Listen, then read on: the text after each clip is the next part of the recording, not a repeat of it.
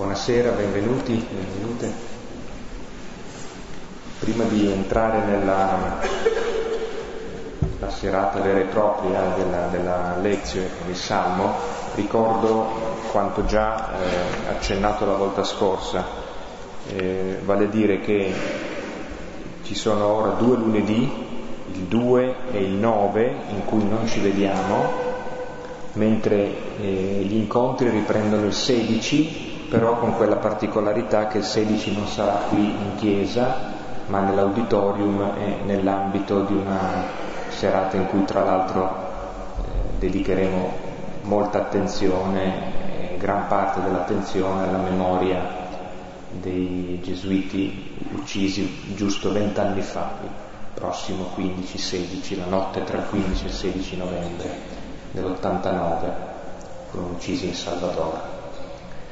Ecco, quindi poi dopo da lì la, la lezione riprende regolarmente fino al 21 di dicembre, saltando il giorno di Sant'Ambrogio, che è il 7, e che è lunedì.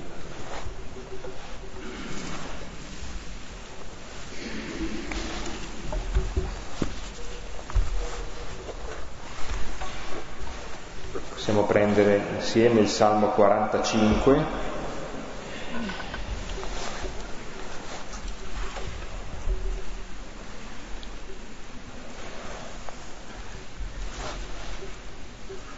Questo inno forse in origine un canto profano, come dicono molte note delle, vostre Bibbie, eh, canto che è stato poi letto con significati più profondi, ma un canto sponsale, un inno sponsale. E ci aiuta molto bene entrare in un clima eh, in cui apparentemente alla prima lettura il brano di, del Vangelo secondo Luca di stasera non sembrerà parlare né di nozze né del clima delle nozze.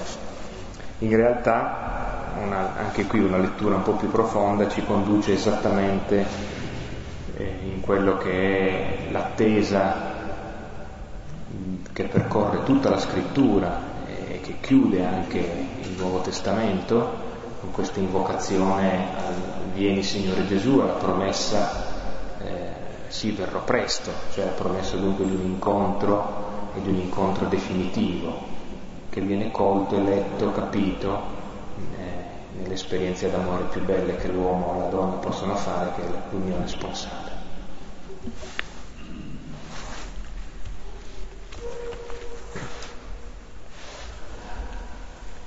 E fonde il mio cuore liete parole. Io canto al Re il mio poema. La mia lingua è stilo di scriva veloce tu sei il più bello tra i figli dell'uomo, sulle tue labbra è diffusa la grazia. Ti ha benedetto Dio per sempre. Cingi, prode, la spada al tuo fianco, nello splendore della tua maestà ti arrida la sorte. Avanza per la verità, la mitezza e la giustizia la tua destra ti mostri i prodigi, le tue frecce acute colpiscono al cuore i nemici del Re. Sotto di te cadono i popoli. Il tuo trono, Dio, dura per sempre e scelto giusto lo scelto del tuo regno. Ami la giustizia e l'impietà detesti Dio, il tuo Dio, ti ha consacrato con olio di letizia a preferenza dei tuoi eguali. Le tue vesti sono tutte mirra, aloe e cassia. Dai palazzi d'avorio ti allietano le cetre. Figli e re stanno tra le tue predilette, alla tua destra la regina minori di Ofir. Ascolta, figlia, guarda porgi l'orecchio, dimentica il tuo popolo e la casa di tuo padre. Al Re piacerà la tua bellezza, egli è il tuo Signore, prostrati a Lui. Da Tiro vengono portando doni, i più ricchi del popolo cercano il tuo volto. La figlia del re è tutta splendore, gemme e tessuto d'oro è il suo vestito. È presentata al re il prezioso ricami, con lei le vergini compagne a te sono condotte. Guidate in gioia ed esultanza, entrano insieme nel palazzo del re ai tuoi padri succederanno i tuoi figli, li farai capi di tutta la terra. Farò ricordare il tuo nome per tutte le generazioni e i popoli ti loderanno in eterno per sempre. Gloria al Padre, al Figlio e allo Spirito Santo. Come era nel principio, ora e sempre nei secoli dei secoli. Amen.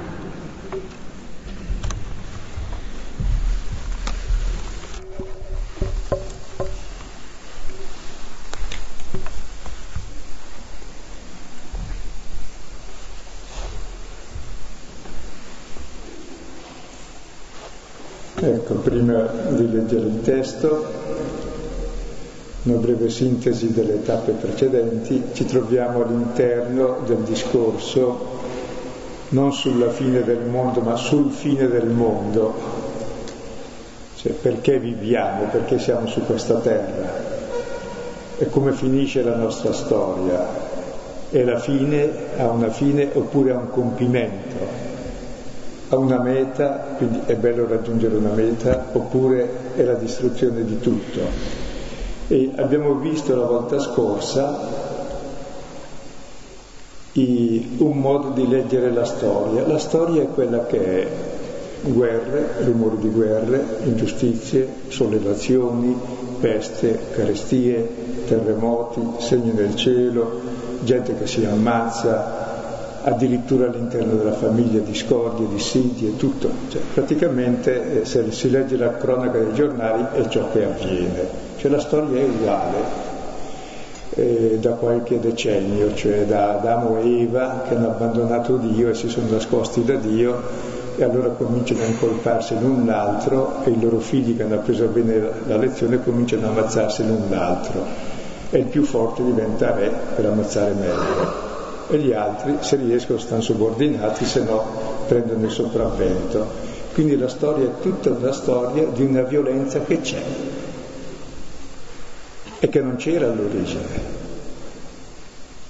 Una storia di menzogna, di una falsa immagine di felicità, una falsa immagine di uomo, una falsa immagine di Dio, di realizzazione, che fa sì che noi pensiamo che le persone realizzate sono semplicemente quelle che dominano, fanno i prepotenti sugli altri, ci hanno in mano tutti, come Dio.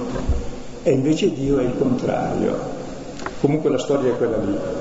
Quella stessa storia può essere vissuta in due modi o come luogo di terrore perché si dice oh Dio mio com'è tremendo il mondo, il male domina e quindi si è pervasi dalla paura del male tenendo presente un piccolo dettaglio, che il male noi lo facciamo noi stessi per paura, per cui la paura del male fa sì che fai ciò che temi. Hai paura di essere ucciso? Uccidi. Hai paura di essere inferiore? Stai coi piedi sulla testa dell'altro. Ecco, a questo tipo di lettura il Vangelo ci apre un'altra lettura. La storia è quella che è. Bene, in questa storia noi siamo chiamati a vivere da figli di Dio e da fratelli, cioè a testimoniare un modo diverso da vivere, umano, l'unico possibile per la vita. Ed è il luogo della testimonianza, per cui la stessa storia che può essere il luogo della violenza è anche il luogo della testimonianza, cioè del martirio, non solo inteso in senso cruento, che cioè si può essere fatti fuori, perché anche gli altri sono, si fanno fuori perché anche tutte le volpe finiscono nel pellicciaio alla fine, quindi... mentre si può vivere completamente questa storia con uno spirito che vince la morte anche nella morte, con un amore più forte della morte, cioè la vita che ha un senso. E però stando attenti che Luca è preoccupato non di dire che bisogna chissà, chissà cosa avverrà, è una cosa che avviene nella quotidianità, è la croce quotidiana, dice ogni giorno bisogna sollevare la propria croce. E la croce è questa lotta contro la stupidità, contro la menzogna, contro i così fan tutti, contro l'insensatezza, contro lo stordimento che fa sì che la nostra vita sia buttata via, per vivere una vita invece degna da uomini. E l'uomo è colui che è come Dio davvero, che ha amore, gioia, pace, benevolenza, bontà, mitezza e questa la possiamo e dobbiamo vivere in questo mondo, non in un altro mondo. Per cui quando si parla della fine del mondo è sbagliato. Il mondo è già finito da quando è iniziato, in due sensi. Che Dio l'ha iniziato bene, per cui è perfetto se continuiamo a vivere bene. Se facciamo il male lo, lo finiamo, cioè lo distruggiamo. E le due cose avvengono contemporaneamente. Però ciò che vince è ciò che sta all'origine, è il bene, perché anche nel male, anche nella persecuzione, anche nella menzogna, anche nella violenza, c'è un amore più forte della violenza, della menzogna e più forte della vita e della morte stessa. E questa è già vita eterna. È la vita di Dio che è fatto così. E questa sera arriviamo, ecco, per cui le stesse vicende possono essere viste in due modi, o rassegnarsi e piegare le ginocchia al male, e quindi si diventa, si fa parte della catena di produzione del male, che aumenta sempre di più, oppure l'altro modo, il male c'è chiaramente, e il male sta dentro l'uomo, anzi non dentro gli altri, anche in noi c'è il male. La zizzania sta nel nostro campo, cioè nel nostro cuore anche. Sta a noi far prevalere l'uno o l'altro dentro di noi. E poi in questo male dar prima una lettura. La prima è che il male c'è e in qualche modo viene fuori. E questo male può essere vinto solamente con la forza dell'amore e della misericordia, sia verso di noi sia verso gli altri. E questa sera giungiamo al testo più bello per sé, credo, in qualche misura della Bibbia, se uno ci pensa su bene, al quadro definitivo della storia, quello dipinto così bene tremendamente nella giustizia e nel diesire, che nei Vangeli stranamente ha tutto un altro senso. Non è un diesire, non è un giorno tremendo, non è un giudizio, è un'altra cosa molto più bella. È l'incontro con lo sposo, perché è per nascere che si è nati. E la nostra fine non è la fine, ma è l'incontro col nostro principio, con colui che ci ama di amore eterno, è un ritorno a casa. E tenete presente, noi ormai non siamo più abituati perché aspettiamo niente nella vita. Se uno aspetta niente poi realizza il niente e se c'è qualcosa lo distrugge. Se invece ciò che aspettiamo siamo realmente fidanzati con Dio, Dio ci ama e aspetta che lo amiamo e il senso della nostra vita è giungere a consumare questo amore, a essere due in uno, alla nostra comunione piena con Lui. Tant'è vero che tutta la Bibbia ebraica termina col cantico dei cantici nell'edizione ebraica, che è l'ultimo dei rotoli. E la Bibbia del Nuovo Testamento termina con l'Apocalisse dove il canto 21 e 22 dell'Apocalisse parlano delle nozze tra Dio e l'umanità. E l'invocazione vieni, sì, vengo presto. Ed è quello che diciamo anche ogni volta nell'Eucarestia, nell'attesa che si compia la beata speranza e venga. Quando è che viene? Quindi viviamo per andare verso una realizzazione piena, non verso la morte. Ed è questo che cambia la qualità di vita, perché per morire moriamo tutti. E se uno sta a aspettare di morire, o vive nell'angoscia, o si ammazza prima, o si stordisce ammazzando gli altri prima dicendo io sono onnipotente, posso dare la morte a chiunque, a me nessuno mi tocca. Se invece ciò che aspetto è davvero la comunione piena d'amore, vivo già ora in questa comunione, in questo cammino, tenendo presente una cosa, soprattutto in Luca ma anche negli altri, Giovanni ancora di più, che non gli interessa assolutamente niente il futuro, cioè gli interessa il futuro perché senza futuro non c'è presente. Il futuro è l'incontro con Dio, ma questo incontro avviene qui e ora nella quotidianità, perché l'unico tempo che c'è è l'istante presente. Quindi non il dopo. Il dopo ci sarà dopo, ma io il dopo non lo vivo adesso. Adesso devo vivere già il dopo definitivo, ciò che vale sempre, cioè l'amore e la vita.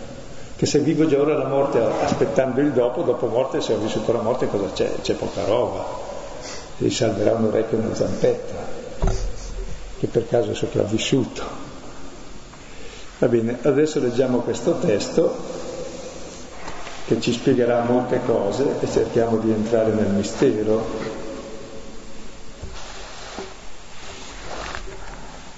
Versetto 25,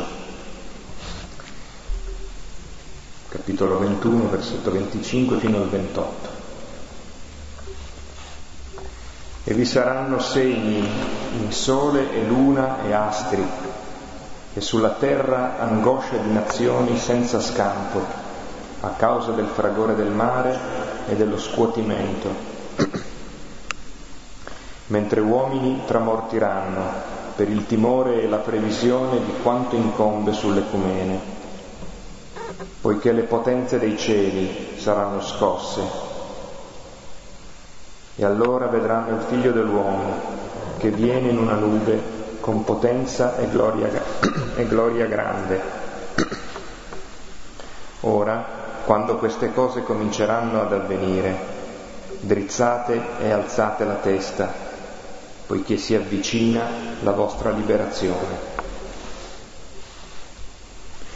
Il testo è molto noto, parla del quadro definitivo della storia, il giudizio di Dio, la venuta del figlio dell'uomo. Ecco, noi abbiamo abbondante produzione nella, sia nella letteratura sia nella pittura del giudizio finale di Dio e vediamo cosa dice il Vangelo. E per entrare in questo testo racconto una storiella che mi era capitata da piccolo. A me piacciono molto i cani.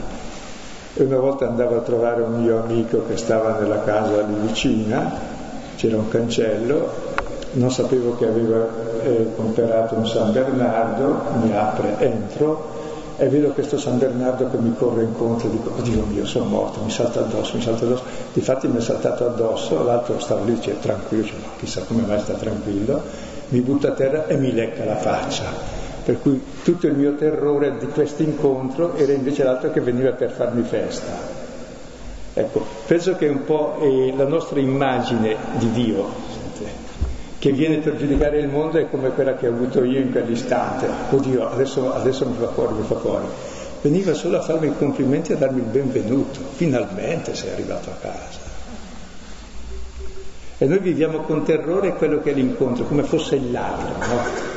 non è il ladro della vita, è lo sposo. E vediamo come risulta adesso da questo testo. Innanzitutto questo testo dal punto di vista letterario si realizza già, vedremo, nella morte di Gesù. Questa gloria grande, questo vedere il figlio dell'uomo che giudica il mondo, perché il giudizio di Dio è la croce. Nella croce ha vinto il male con un amore più forte di ogni male, perdonando anche i nemici che lo mettono in croce. Per questo è Dio. E per questo ogni male è già vinto sulla croce. E ciò che è avvenuto a Lui, che ha già vinto il male, avviene a ciascuno di noi nella quotidianità, vivendo una vita eucaristica, sapendo vincere il male col bene ogni istante. Anche il male che faccio io lo posso vincere col bene, cioè col perdono che mi danno gli altri, che mi dà Dio. Poi ciò che avviene quotidianamente, tutto questo tesoro di bene che vince il male, avverrà nell'arco di tutta la vita, come è avvenuto per Gesù, e avverrà nell'arco di tutta la storia umana. perché ciò che è capitato a Cristo tutto il mondo è stato fatto in lui, da lui, per lui, in vista di lui, avviene a tutto il mondo. Quindi c'è questa visione positiva della storia. E per dirla molto semplicemente, la fine del mondo è già avvenuta e la leggiamo nei Vangeli e la vedremo quest'anno nella croce. Lì finisce il mondo vecchio e nasce il mondo nuovo. E questa ci è testimoniata, è il fatto testimoniato dai Vangeli che è oggetto della fede, cioè quello che ci dà fiducia perché è già avvenuto. Il capo è venuto alla luce e il corpo segue. E tutta la storia è la gestazione, le doglie del parto, della nascita dell'umanità nuova, non è la distruzione dell'umanità. Secondo è che come è venuto anche verrà alla fine del mondo, chiaro cioè il fine della nostra vita è l'incontro con Lui e la pienezza di vita. E questo è l'oggetto della speranza, perché senza speranza uno non vive. Ma ciò che è avvenuto e avverrà è ciò che avviene ogni istante nella quotidianità. Nella quotidianità vivo già la vita nuova di chi vince il male col bene. E questo è l'oggetto dell'amore, che è il pieno compimento di tutto. E adesso allora entriamo nel testo versetto per versetto, prestando attenzione perché è un quadro mirabile anche dal punto di vista stilistico proprio. Comincia nel primo versetto, è, è, costruito sul contrappunto tra tutto che crolla, dal cielo alla terra, all'acqua che sale sopra, le stelle, l'esterno tutto che crolla dentro, l'angoscia, eccetera, e poi invece tutto il positivo viene il figlio dell'uomo. E noi invece di, di star lì a spaventarci, oh finalmente drizzate il capo, finalmente che è arrivato. Quindi c'è il contrappunto tra questo che sembra il disastro, la vittoria del male che sembra trionfare, e invece esattamente il contrario, come è capitato sulla croce di Cristo e capita in ogni esistenza. versetto 25. E vi saranno segni in sole e luna e astri, e sulla terra angoscia di nazioni senza scampo, a causa del fragore del mare e dello scuotimento. I discepoli avevano chiesto quando sarà la fine del mondo e quali segni. Finalmente li dice.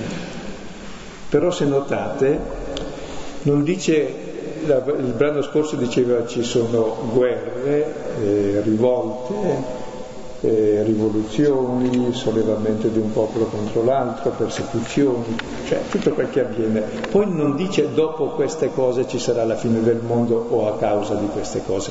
E, e cioè è in continuità, non c'è una rottura nella storia. Cioè noi aspettiamo sempre che avvenga una fine, invece c'è un e, cioè tutto continua sempre uguale, fino a quando noi non facciamo diverso.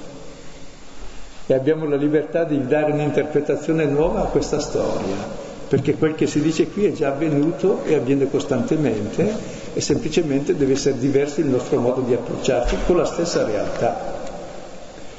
Dice, e vi saranno segni, quali segni? Sole, luna, astri.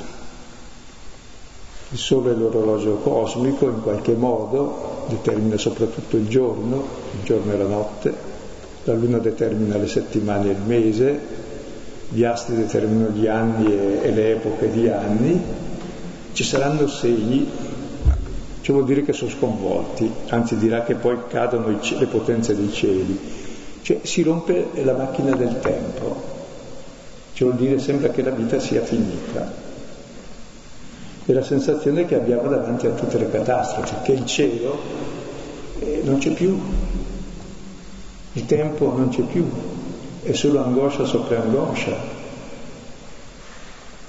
E non solo, il cielo cade, la terra trema e il mare vuole inghiottire le persone.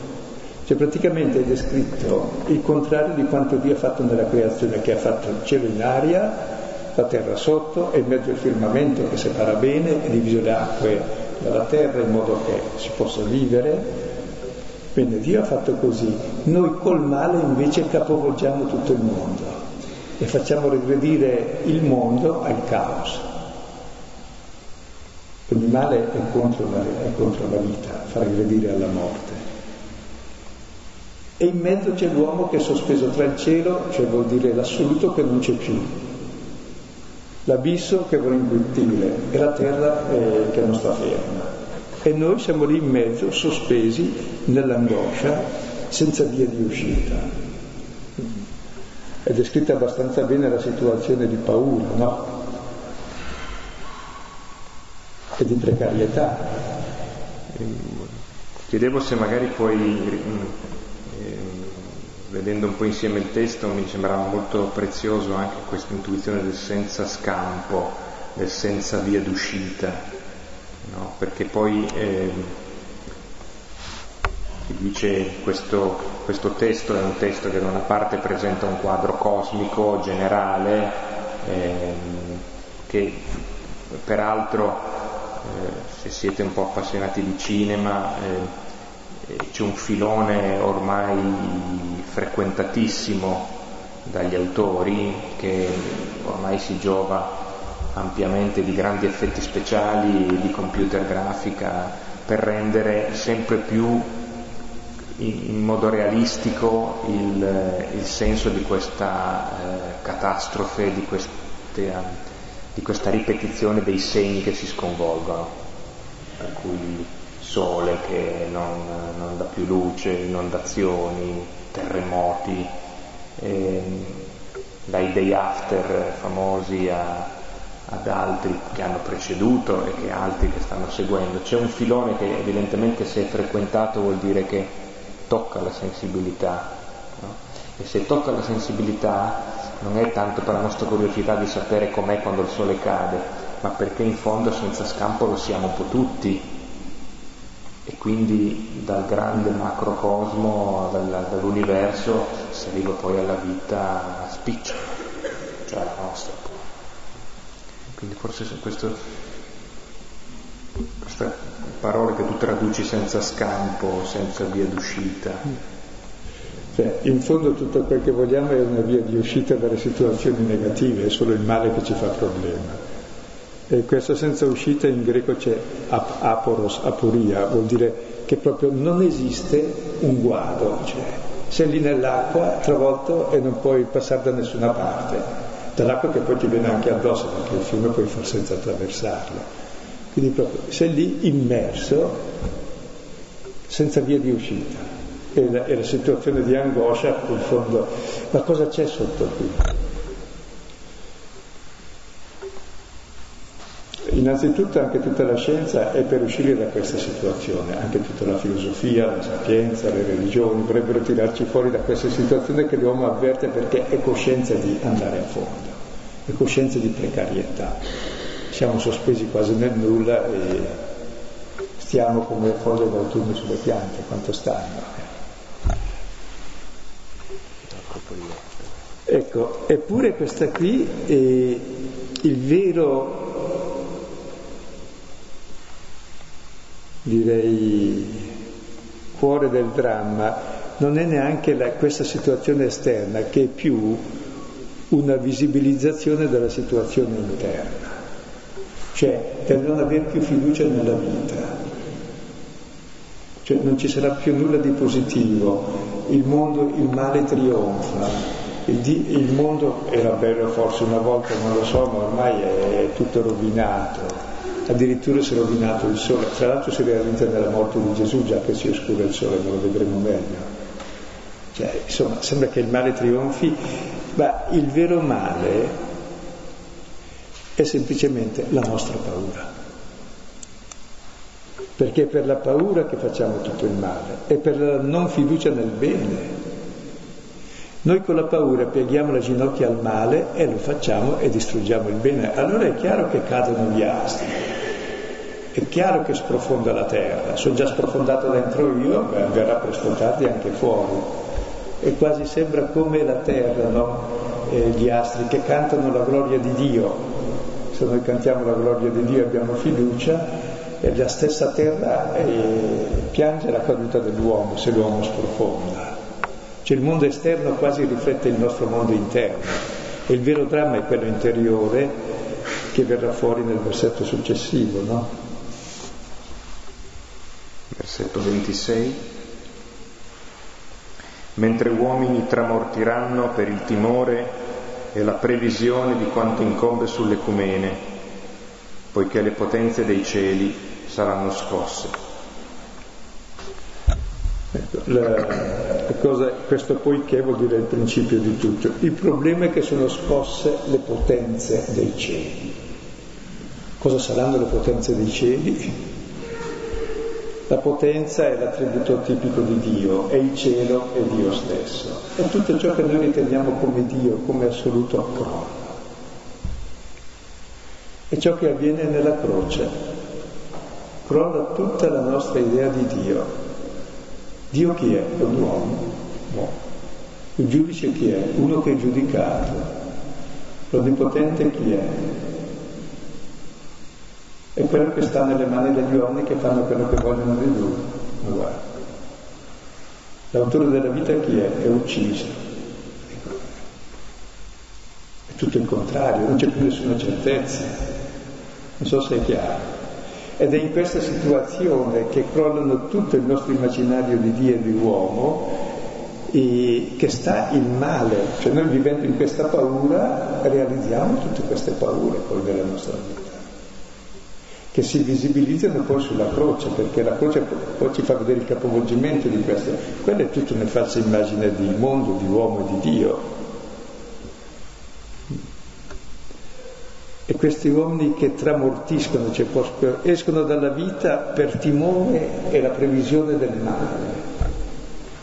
Cioè, interessante, cioè, noi moriamo per la paura della morte, è una strizza tale che tutto il male che facciamo e per la paura di morire. Per questo ci difendiamo, per questo attacchiamo, per questo distruggiamo, per questo dominiamo per sentirci diversi dagli altri. Cioè la tragedia è proprio eh, questa paura e la previsione anche. Il, binomio, credo, timore e previsione, che forse non potrebbe apparire non immediato, forse non so se noi lo, lo, lo useremmo di, istintivamente in questa maniera, ma sembra interessante che Luca ehm, ci faccia rimanere su queste parole di Gesù ehm, che da una parte sottolineano la, la, paura che uno vive, dall'altra parte ehm, questa paura è associata a ciò che si prevede, che dovrebbe essere esattamente quello che mi cautela dalla paura. Prevedo e dunque so che cosa mi accade e, e sono già pronto. Normalmente un sacco di cose che noi facciamo nella vita, da, dall'ascoltare le televisioni del tempo fino a, agli andamenti della borsa, che poi crolla tutto anche comunque. Eh, sono esattamente per esorcizzare la paura, invece qua timore e previsione sono messi insieme. Ed è interessante che forse allora questa previsione ci viene proprio a dire quello che è, è il capolavoro della paura, che è esattamente quello di farci eh, cominciare a temere quello che ancora non c'è nella supposizione che accada, così cominciamo a star male prima e senza risolvere molto, peraltro. Ecco, io non vorrei fermarmi altro su questi due versetti, però vedete che c'è dentro tutto il più tragico che si possa immaginare, no? Ed è scritto anche molto bene perché il cielo non regge più, crolla sulla terra. La terra non tiene più, trema, il mare ti viene sopra per inghiottirti e dentro il timore e poi le previsioni del, di ciò che sarà è molto peggio di ogni realtà la previsione che fanno le paure. Bene, adesso cosa avviene proprio qui? Cosa avverrà? Non c'è né un ma né un se, né un... c'è un'altra cosa. versetto 27, e allora vedranno il figlio dell'uomo che viene in una nube con potenza e gloria grande.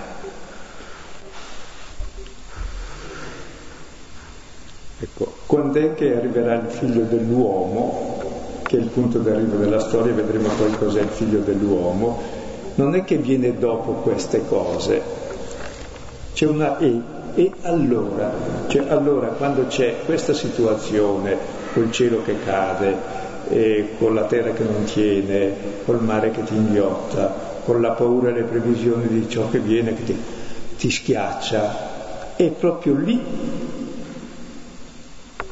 che vedremo quello che già c'è, il figlio dell'uomo. Come sulla croce, sulla croce avverrà tutto questo, lì vediamo il figlio dell'uomo.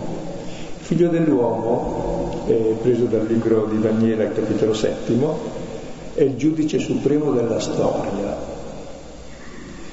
E la parola figlio dell'uomo è l'unica che Gesù applica a sé, e questa parola è la più vaga in assoluto della Bibbia, ma anche la più precisa. Figlio dell'uomo vuol dire anche uomo, vuol dire profeta, vuol dire anche Dio, perché è quello che giudica la storia con potere e gloria grande. E Gesù diventa il figlio dell'uomo proprio sulla croce quando è non uomo, sprezzato da tutti, cioè, praticamente è il massimo comune divisore dell'uomo, cioè, è l'uomo ridotto all'essenza, togliendo tutto quello che si può togliere, gli rimane tutta la disumanità del male che fanno a lui, eppure ancora lì lui è uomo, vive da uomo, vive da giusto. E dove vediamo il vero uomo, che poi è Dio? In questa situazione, non fuori. Noi vorremmo vedere Dio che appare in un'altra cosa. No, Dio lo vediamo nella croce che è Dio. Parola vedere, teoria, l'unica volta esce dalla croce, lì vediamo chi è Dio. È quello che in questa situazione di male, che è il male che noi produciamo per le nostre paure, per le nostre previsioni, con tutte le nostre bravure, facciamo questo male da distruggere il cosmo, è proprio lì che vediamo la verità di Dio e la verità dell'uomo che resiste a questo male ed è giusto. Contempliamo Dio in un amore infinito, in una misericordia infinita che regge questo male senza restituirlo, perdonando, vivendo la comunione e la solidarietà con gli altri crocifissi, presto o tardi tutti finiamo, rivelando una nuova immagine di Dio che fa crollare quella vecchia immagine di Dio che avevamo e è interessante vedere la parola figlio dell'uomo nel Vangelo. Chi è il figlio dell'uomo? È colui che perdona i peccati, Luca 5:24. È colui che è Signore del sabato e che ci introduce, ci fa mangiare del sabato di Dio, Luca 6:5. È colui che mangia e beve con noi peccatori, Luca 7:34.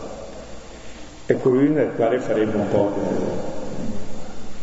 lo faremo soffrire un po' figlio dell'uomo dovrà molto soffrire per mano dei peccatori, cioè per mano nostra, 9.22. Eppure il figlio dell'uomo è colui che si consegna nelle mani nostre, di noi peccatori, 9.44. Cioè che non si rifiuta di consegnarsi, consegnarsi è il massimo gesto d'amore, mettersi nelle mani.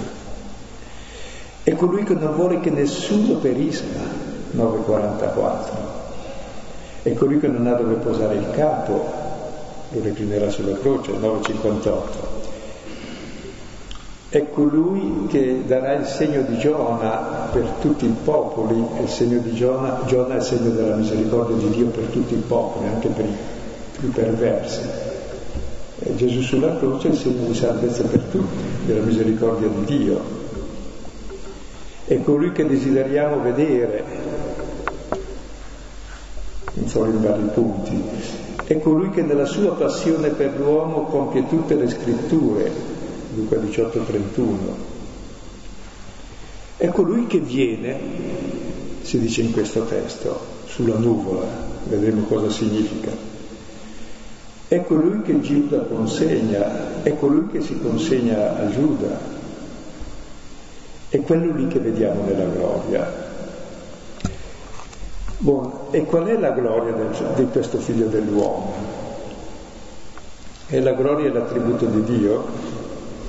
La caratteristica del figlio dell'uomo è che proprio sulla croce rivela chi è Dio.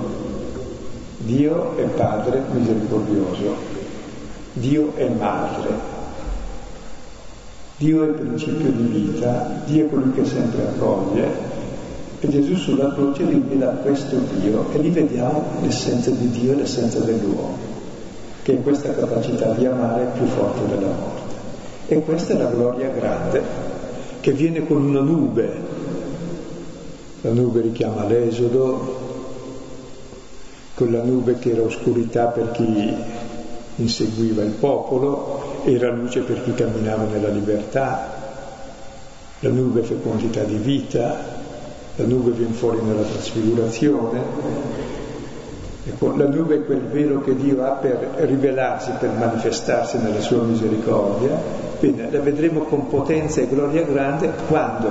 Proprio in questa situazione, che sono chiamato a vedere Dio, il giusto, presente, non nell'altro mondo, in questo mondo che è di guerre, carestie, terremoti, pestilenze, persecuzioni, morti, violenza, male.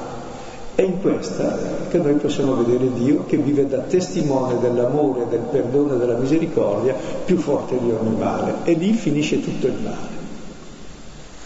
E ci chiama a fare come Lui, a vivere come Lui vincendo il male col bene.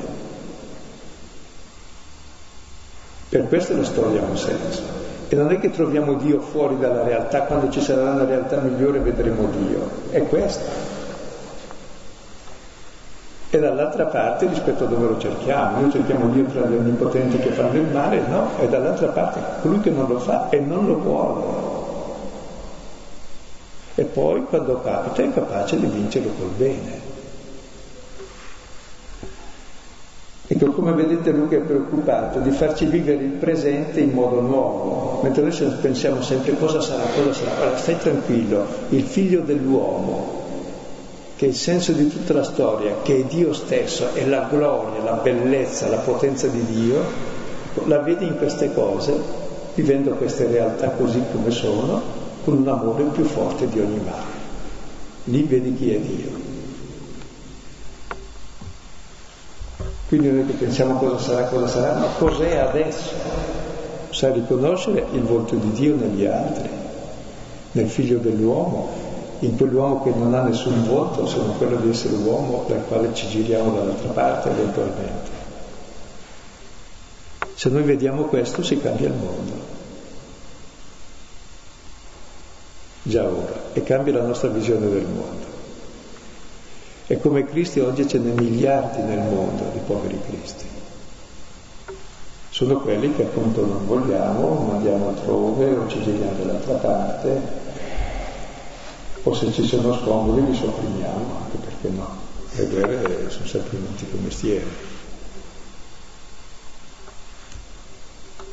Ci chiama una grossa responsabilità, ma è anche bello, cioè, insomma, vedere, vedere. E tutta la croce terminerà proprio con la teoria, questo vedere la gloria dell'uomo, che è la stessa gloria di Dio, proprio lì dove non pensavamo e che siamo chiamati a vivere già oggi nelle situazioni concrete di male, non in un altro mondo. Eh.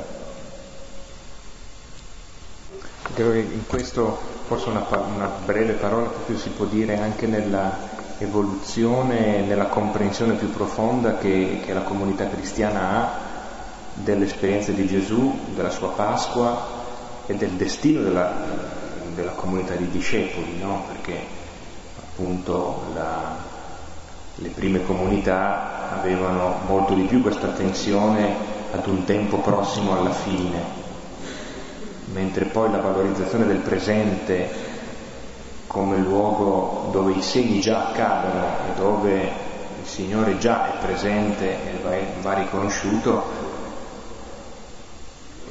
fa parte del, del cammino della fede della comunità no?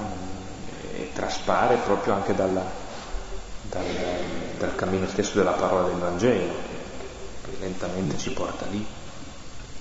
Sì, si vede che già anche nel primo Vangelo di Marco, Marco è preoccupato, anche se molte cose non sono ancora avvenute, di richiamarci al valore del momento presente perché non era ancora venuta la distruzione di Gerusalemme, neanche le grandi persecuzioni ancora si vedevano solo sull'orizzonte. Ecco, però ci diceva, eh, guardate, non allarmatevi, questo è capitato a Cristo e, e ha vinto ed è risorto, ha vinto la morte così, anche a noi capiterà la stessa cosa. Luca che viene dopo dice attenti, non è che la storia è finita, continua ancora quasi in tono minore nelle nostre croci quotidiane, nella nostra lotta col male, nella nostra testimonianza e per questo scrive gli atti degli Apostoli dopo il Vangelo che mostra come gli Apostoli vivono come Cristo e vincono il male col bene, anche loro come Gesù, sono suoi testimoni. E Giovanni che è l'ultimo Evangelo addirittura è è tutto trasfigurato. Cioè praticamente si pone già dal punto di vista della risurrezione e rivede tutta la storia, anche il presente, già ormai come celebrazione di gloria e come vittoria avvenuta sul male perché è già arrivato a questa profondità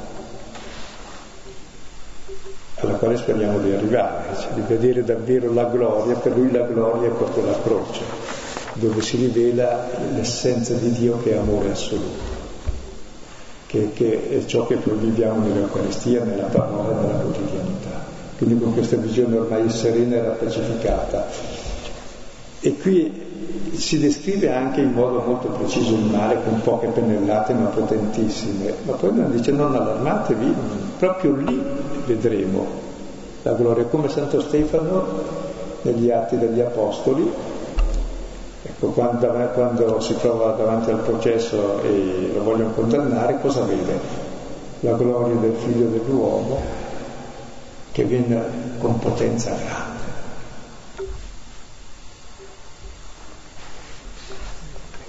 Sì.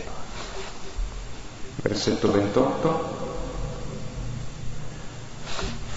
Ora, quando queste cose cominceranno ad avvenire,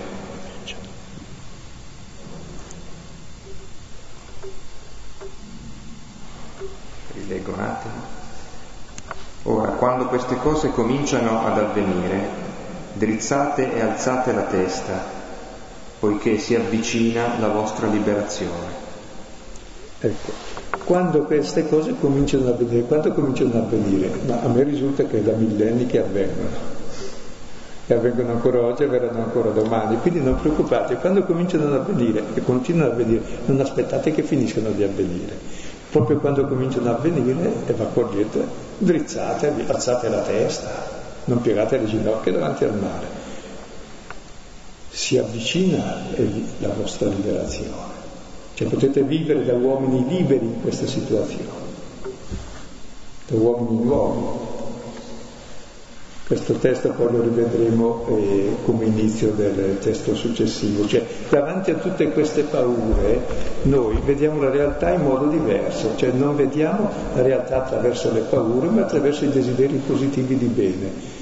E alla fine tu realizzi nella tua vita o ciò che temi o ciò che desideri, che sono estremamente uguali perché ciò che temi è esattamente il desiderio negato, allora ti neghi il desiderio e realizzi il male cominci a desiderare il bene, non piegarti davanti al male. E quando vedi il male, bene, drizza la testa e alzati, non piegarti.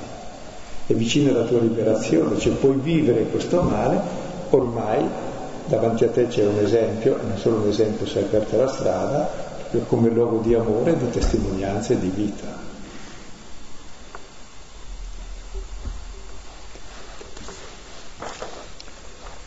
Per per continuare, per approfondire la riflessione, la preghiera su questi testi, si può eh, partire da, anche dal salmo abbiamo, in cui abbiamo aperto l'incontro, Salmo 45, poi c'è la visione del capitolo settimo di Daniele, che è la visione celebre del figlio dell'uomo, poi ci sono due passaggi dagli Atti degli Apostoli, Atti 8, 55 60, che è il compimento del martirio di Stefano, ma anche Atti 21 e 22, appunto il grande invocazione della sposa, dello sposo.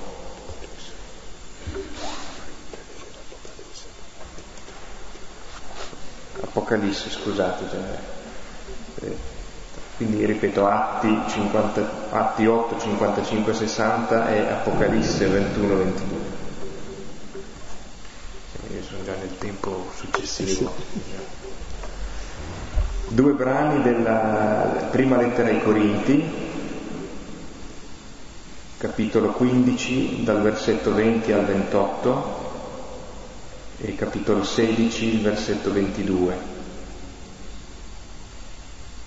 E poi eh, due passaggi ancora di Paolo eh, che possono essere utilmente compresi in questo clima. Eh, prima Tessalonicesi 4.13 fino a 5 versetto 4. Prima Tessalonicesi 4.13, 5, 4. E poi Filippesi capitolo 1, versetto 23.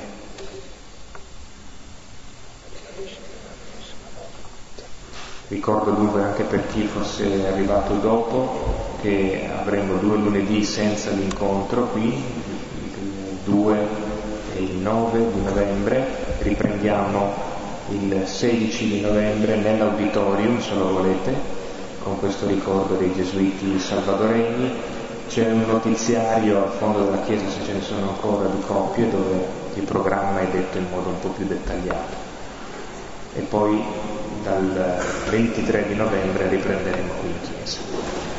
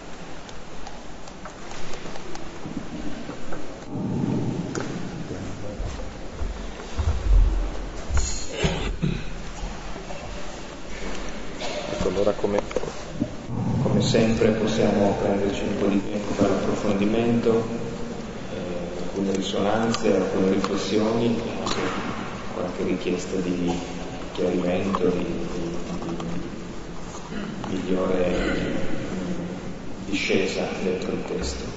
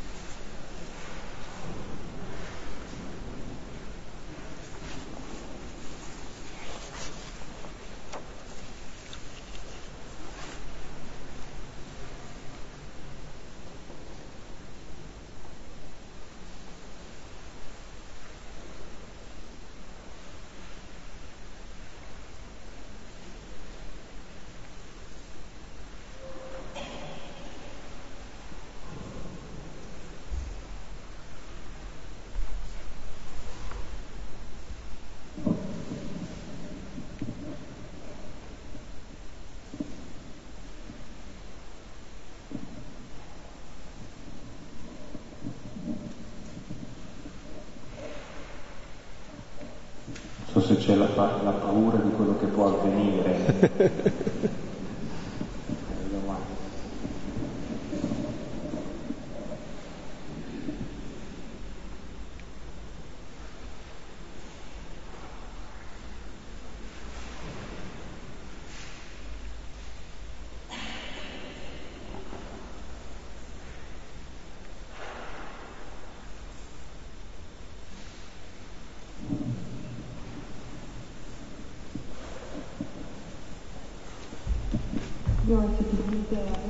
paura di venire perché proprio non ho compreso onestamente il binomio timore-previsione, cioè paura-previsione. Se per cortesia può, spiegare, può dire in due parole.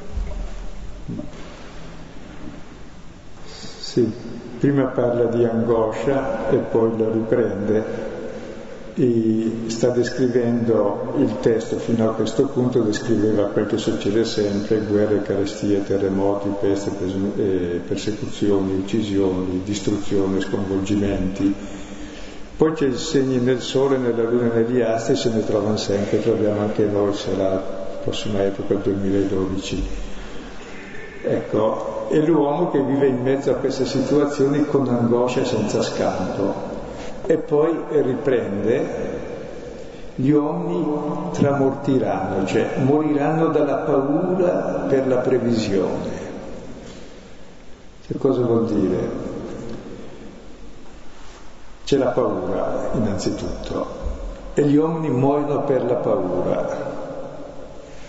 E la paura non riguarda il presente ma riguarda il futuro per cui diventa proprio il futuro. Se non c'è futuro è chiaro che distrugge anche il presente, è chiaro che muore già prima. Ecco, allora vuol descrivere tutta la situazione di sfiducia che noi abbiamo, che è il vero male, è quello, perché noi il male lo facciamo per paura e per sfiducia. Nessuno fa il male perché è tranquillo, fiducioso e sereno. Quindi tutti i veri sconvolgimenti esterni sono niente rispetto allo sconvolgimento interno di chi non sa dove va a finire, che senso ha la vita. È il male che vince, allora non resta che fare il male. No, guarda tranquillo, il senso della nostra vita è l'incontro col figlio dell'uomo, sono le nozze tra l'uomo e Dio.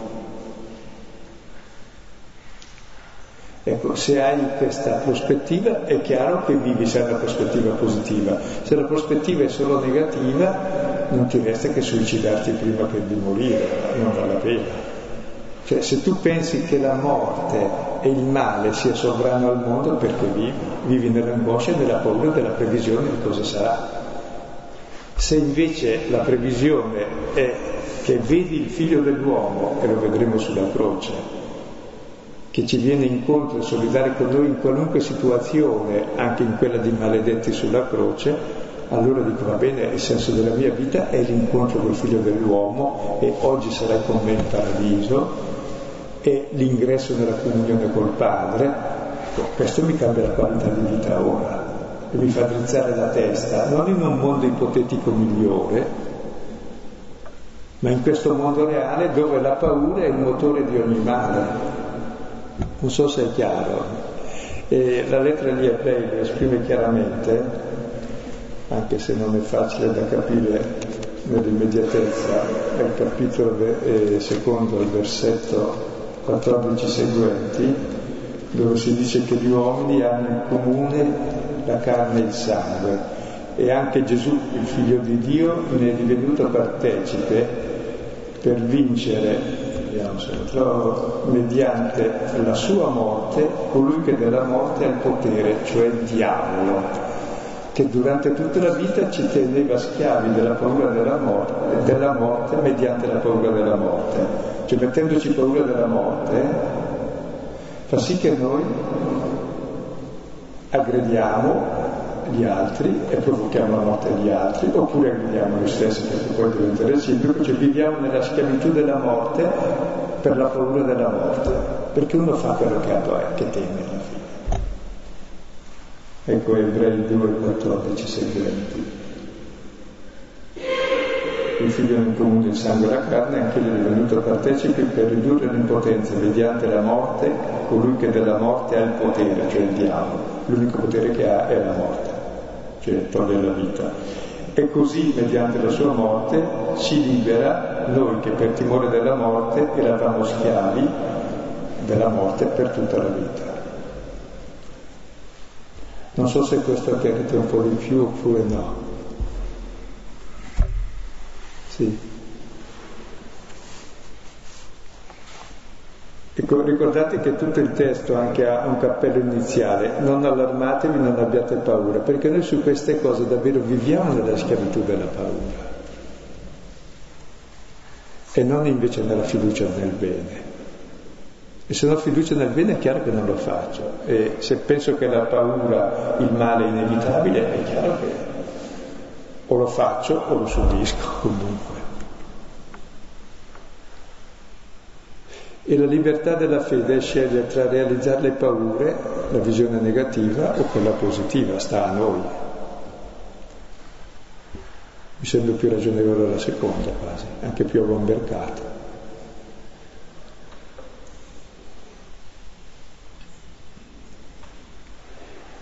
E quello che a me però preme di questo testo no, è che certamente l'aspetto negativo lo si vede con chiarezza e ci fa vedere quello che tutti avvertiamo. Invece dire che proprio lì, allora, non in un'altra situazione, vedremo quello che già c'è, il figlio dell'uomo. Colui che perdona, colui che ama, colui che è il giudice supremo della storia, vuol dire che la tiene in mano. E il suo giudizio qual è? È quello di salvare tutti, di condannare nessuno e lui che cos'è? Ha il potere di Dio, il potere di Dio qual, è? È essere uterino come il Padre, cioè l'unico potere di Dio è quello di amare infinitamente, non ha altro potere. E allora andare incontro a questo eh, sono le nozze. Questi versetti mi fanno venire in mente tutte le volte che eh, succede qualche disastro e ci domandiamo ma perché Dio lo permette. No? In realtà Dio non permette niente, Dio penso che ci rimandi apposta per, per suscitare in noi la speranza, perché se è vero che queste cose sono il segno del suo arrivo, allora è inutile domandarci perché Dio le permette. Ecco, evidentemente queste cose esterne avvengono anche indipendentemente da noi, però non del tutto, perché le guerre, le carestie, anche i terremoti, anche costruire dove, dove passa l'acqua potremmo far senza, tutto sommato. Poi capiterebbe lo stesso di morire in un modo o in un altro, però non sarebbe quel grande dramma se so che la vita in fondo è limitata ma torno a casa Invece tutto il male che provochiamo noi nella storia, che i grandi mali sono quelli che fa, fa l'uomo, la fame, la carestia, la miseria, le abbiamo prodotte noi, le produciamo noi con il nostro sistema economico, non vengono dalla natura. La natura ci sostiene bene, siamo noi che la distruggiamo e che ci distruggiamo gli uni gli altri. Ecco, e questo sì è ora di finirla. E questo lo facciamo tutto per paura. E se invece non abbiamo paura e abbiamo una visione positiva che Dio è Padre, noi siamo fratelli e facciamo un'altra vita, allora la vita è bella. E però siamo chiamati a vivere questa testimonianza in questo mondo che ancora non ha capito. Però lo capirà un po' alla volta perché certe cose ormai sono anche evidenti, no? Che non possiamo andare avanti facendo il male anche perché adesso possiamo distruggere davvero il mondo. Sì.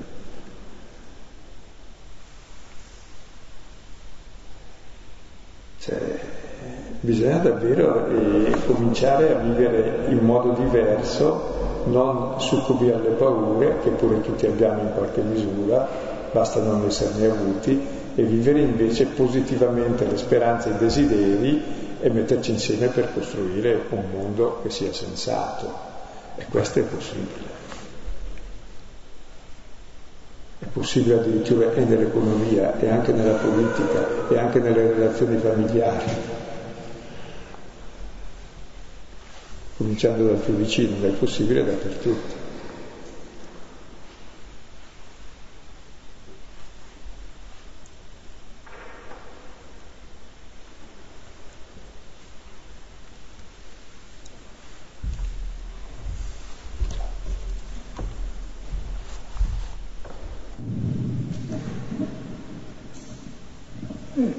Collegare le cose che dici che di solito mi fanno andare a casa un po' depresso con quanto capita ogni giorno leggendo i giornali. Secondo me c'è una predisposizione tragica della nostra stampa a presentare tutte le disgrazie del mondo con estrema puntualità e niente di positivo. Poi quando sento te non è che smentisci, per cui io sul piano personale ho deciso di leggere meno i giornali e di fare meno della televisione, perché secondo me, tutto sommato, ogni giorno la gente si muove, fa qualcosa. Ecco, ci si muove, però sarebbe bene riflettere su questo tempo che abbiamo da vivere, su questa uh, paura, secondo me, avendo vissuto in altri contesti, la nostra società vive di paura e si vincono anche le elezioni sulle paure. Incrementare la paura è un modo per vincere le elezioni.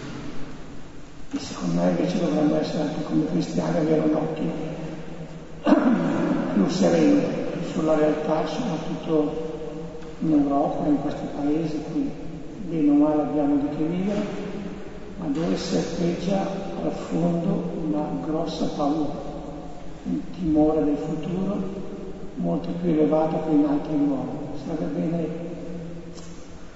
stiamo parlando del commento del Vangelo, ma almeno a livello personale però c'è un clic dentro che cerca sempre di annunciarmi quello che succede.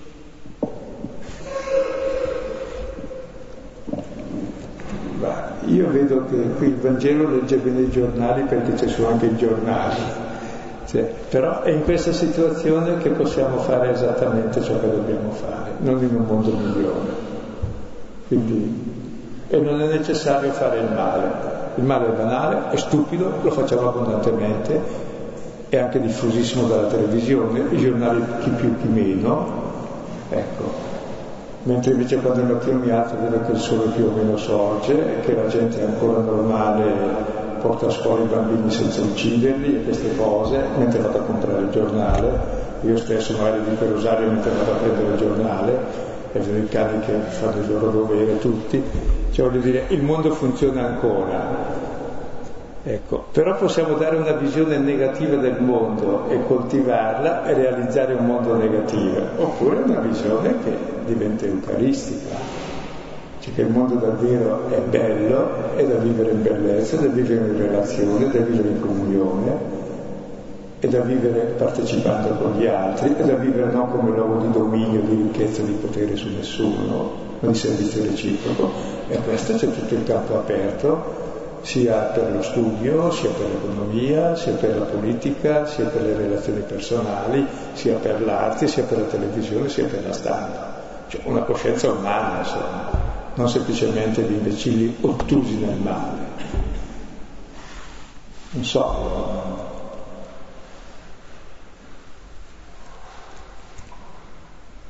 Silvano, io vorrei capire se sbaglio in questa valutazione, la paura e il giudizio negativo, sia interiore che proiettato all'esterno, hanno una relazione con il peccato originale o no? E la prima parola dell'uomo è mi sono nascosto perché ho avuto paura. Adamo dove sei? Non a caso. Tutte le volte che Dio appare dice non aver paura, 365 volte esce nella Bibbia. La paura è la radice di tutto il male. E la paura è una cattiva fantasia sulla realtà, in, quella, in quel caso su Dio addirittura. Quindi su di sé si scopre nudo, cioè non si accetta più, quindi sull'altro e va, e va avanti. E anche le nostre relazioni sono tutte rovinate dalla paura e dalla sfiducia, ma anche nei confronti di noi stessi nei confronti degli altri. Quindi qui tutti possiamo, davvero siamo chiamati, quando si dice aver fede vuol dire aver fiducia, che è l'unica cosa ragionevole avere fiducia per poter vivere. Poi è chiaro che se vedi un, uno che ti vuol far fesso, fa parte ormai del mestiere dire va bene, tu fai pure, io non ci sto. Faccio un altro gioco più interessante e non ci casco nel tuo. Quindi è utile conoscere anche il male, ma non essere soggiogati come fosse l'unico gioco possibile. Ma questo addirittura anche durante il nazismo, anche durante gli anni brutti, c'era gente che faceva il bene lo stesso.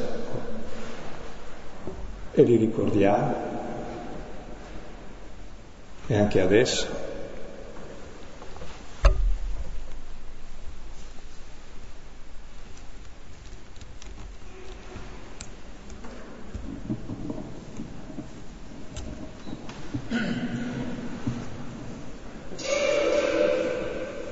Ecco, il, il bene eh, alla fine dei tempi trionferà sul male, no? Ecco, come facciamo a essere sicuri di questo? Eh, è una questione di ottimismo mm, così, dell'uomo che è ottimista, che cerca di vedere il bicchiere mezzo, mezzo pieno, oppure è proprio un discorso teologicamente sta perché eh, Gesù ha vinto la morte con la risurrezione. Sta in piedi per quello, ma sta in piedi comunque perché il male non sta in piedi, è semplicemente tagliare le gambe. Cioè voglio dire, il male è banale e è semplicemente la privazione del bene. Se noi crediamo nel male facciamo il male, cioè facciamo solo, togliamo il bene. Il bene è l'oggetto di fiducia, ma vive di fiducia anche chi non crede in Dio alla fine, se no non vive. A maggior ragione solo il credente ha conosciuto Cristo, ha conosciuto Dio, Dio come figlio dell'uomo nella carne di Gesù, ma gli si apre il cuore, è la buona notizia che siamo liberi dalla schiavitù, dalla paura della morte. E possiamo vivere da figli e da fratelli finalmente in un mondo vivibile, quindi non sono cose trascendentali, è ciò che nella, in fondo in fondo desideriamo ciascuno di noi. Cosa vogliamo dagli altri, che ci vogliono bene e ci accolgono e basta, invece di accoltellarci. No? E non ci una brutta notizia per i catastrofisti. Sì. Il bene comunque il catastrofisti intelligente del male, quindi, quindi vincerà. Facendo leva sul male riesci molto bene a dominare la persona perché ce l'hai subito in mano mediante la paura. Basta trovare il nemico, subito ci si allea per far fuori il nemico, senza sapere che i nemici, nemici siamo noi, le nostre paure. Tutte le guerre e i disastri si fanno così. Io voglio progetti positivi, mica nemici. Nemici non ne ho e non vorrei averne. Non so se mi spiego.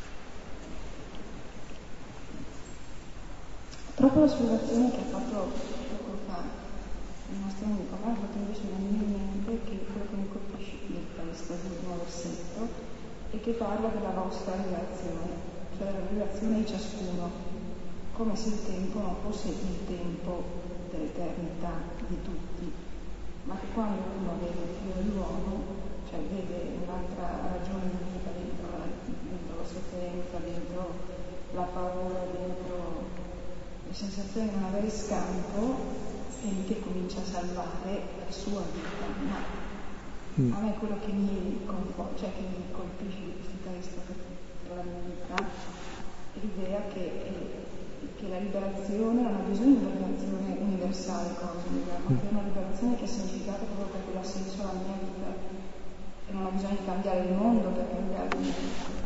Mi sembra questo vostra è tuo, cioè è diretto sì, è importante questa osservazione che la vostra liberazione, che è di quelli lì, e poi di tutti gli altri, perché poi chi è liberato davvero testimonia agli altri che è possibile una vita libera. E siccome ognuno alla fine desidera una vita libera, davvero si diffonde a macchia d'olio questo attraverso la testimonianza di chi l'ha sperimentata, insomma perché ognuno di noi preferirebbe essere voluto bene piuttosto che odiato, non dice ma siccome tutti si odiano devo farlo anch'io, poi vede invece che qualcuno in questa situazione sa perdonare, sa amare così dice ah interessante questo, quello è già libero. E gli altri imparano a diventarlo. Quindi non è che dobbiamo aspettare che tutto il mondo cambi, allora non cambia mai nessuno, basta che ci sia un testimone Basta che ci sia una candela accesa, ecco, tutti possono accendere lì. Eh. Cioè, importante la responsabilità personale. Cioè, cosa voglio io? Voglio, io voglio una vita felice, mica voglio una vita travagliata, insensata e stupida e buttata via nell'amarezza, nell'odio, nella... no. Cioè, è molto più bella una vita così, quindi voglio una vita bella, basta. E tutti la vogliono e un po' alla volta ci si aiuta.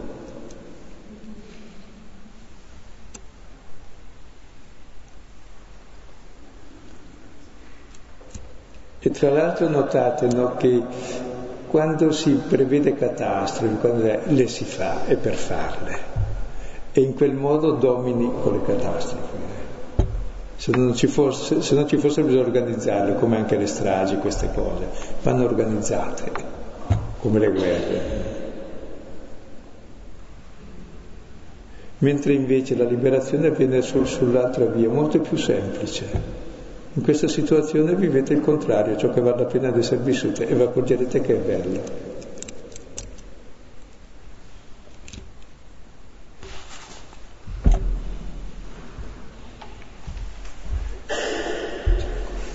Bene, possiamo allora chiudiamo qui.